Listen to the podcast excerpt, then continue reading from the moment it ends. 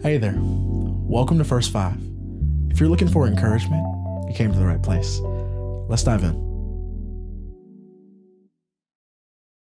Well, today I want to take some time to pray through Psalm 21. Obviously, this podcast is no stranger to prayer, but I, I want to take some time and do it a little bit differently than we've done it before. I want to guide you um, through meditative prayer and reflection on your life, on the truth of God's word, and how the truth of God's word applies to your life. And so we're just going to read seven verses. I'm not going to overwhelm you with all 13, even though it's not very much, but I'm going to take the time today to read seven verses, ask you some key questions, and give you some space and opportunity to hear from God.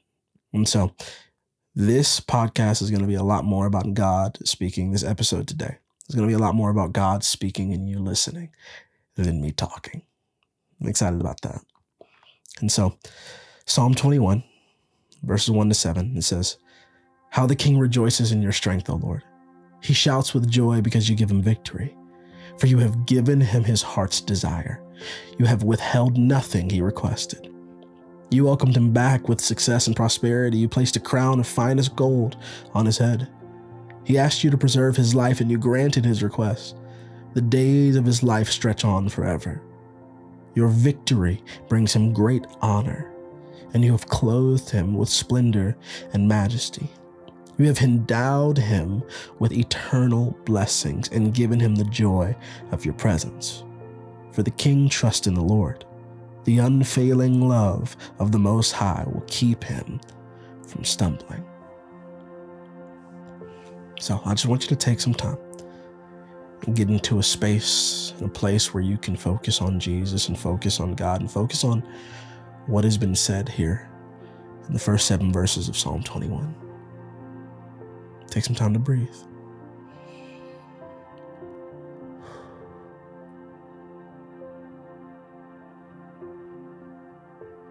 Bible says, How the king rejoices in your strength, O Lord. Let's start with this question What does it mean to rejoice in the strength of the Lord? What does it mean for you to rejoice in the strength of the Lord? Take some time to meditate and pray and think on that.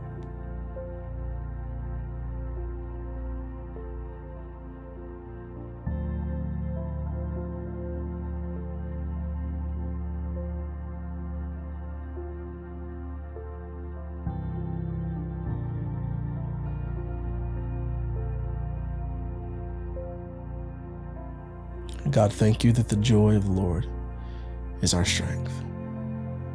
That in the middle of chaos, in the middle of trouble, the joy can be found. And it is what makes us strong. Thank you that joy and sorrow are often held in tension because of the brokenness of our humanity and the purity of your love. And so, God, thank you that there is always access to joy through relationship with you. Your word says that David shouts with joy because you give him victory. God, thank you that the victory has already been won. Thank you that though there is trouble, you say in John 16 33, in this world we will have trouble, but take heart, for I have overcome the world. Thank you, Jesus, for overcoming the world, for giving us victory.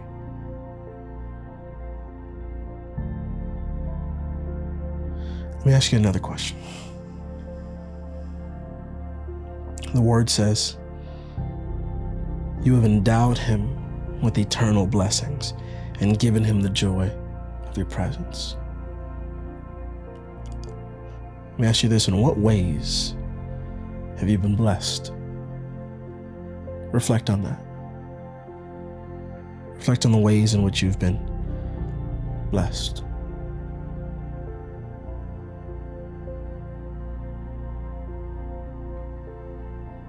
Maybe what's coming to mind to you is your family. Maybe it's your job. Maybe it's the opportunity to pay your pay your bills. Maybe it's breath in your body. What are the blessings that you've been able to enjoy?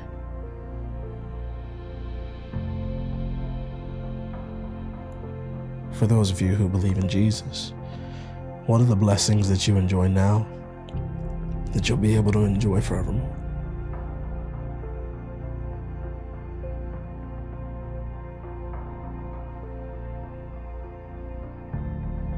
God, thank you for all that you've blessed us with. Thank you for your eternal blessings, that your blessings are never ending, that your mercies are never ceasing, that they are new every morning, they continue on forever, so that as a result of our relationship with you, we can enjoy those blessings and those mercies today and tomorrow and the next day and even beyond this life that we can consistently experience your blessings, your mercies, and the joy of your presence, because in your presence there is fullness of joy, and at your right hand pleasures forevermore. The last question I'll process through says, For the king trusts in the Lord, the unfailing love of the Most High will keep him from stumbling. I'll ask you the question that I asked you a few days ago a few episodes back. What are you trusting in? The Bible says the king, that David, trusts in the Lord. What are you trusting in? Has there been a moment where your trust has been misplaced, where you've begun to trust in the blessings that God has given instead of the blesser? Take some time and think about the areas of your life in which you've misplaced your trust.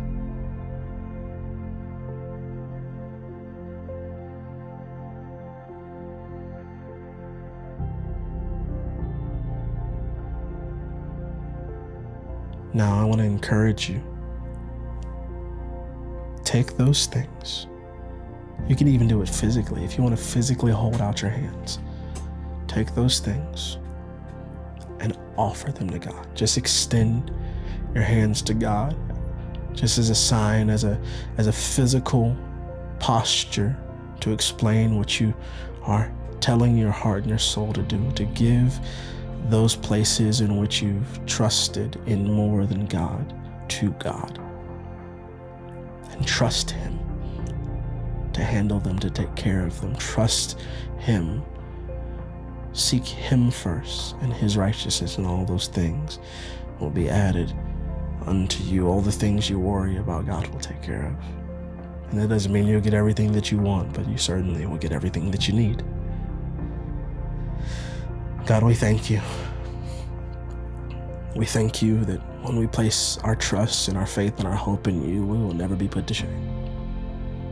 God, we thank you for your unfailing love that keeps us from stumbling. Thank you that your love never fails.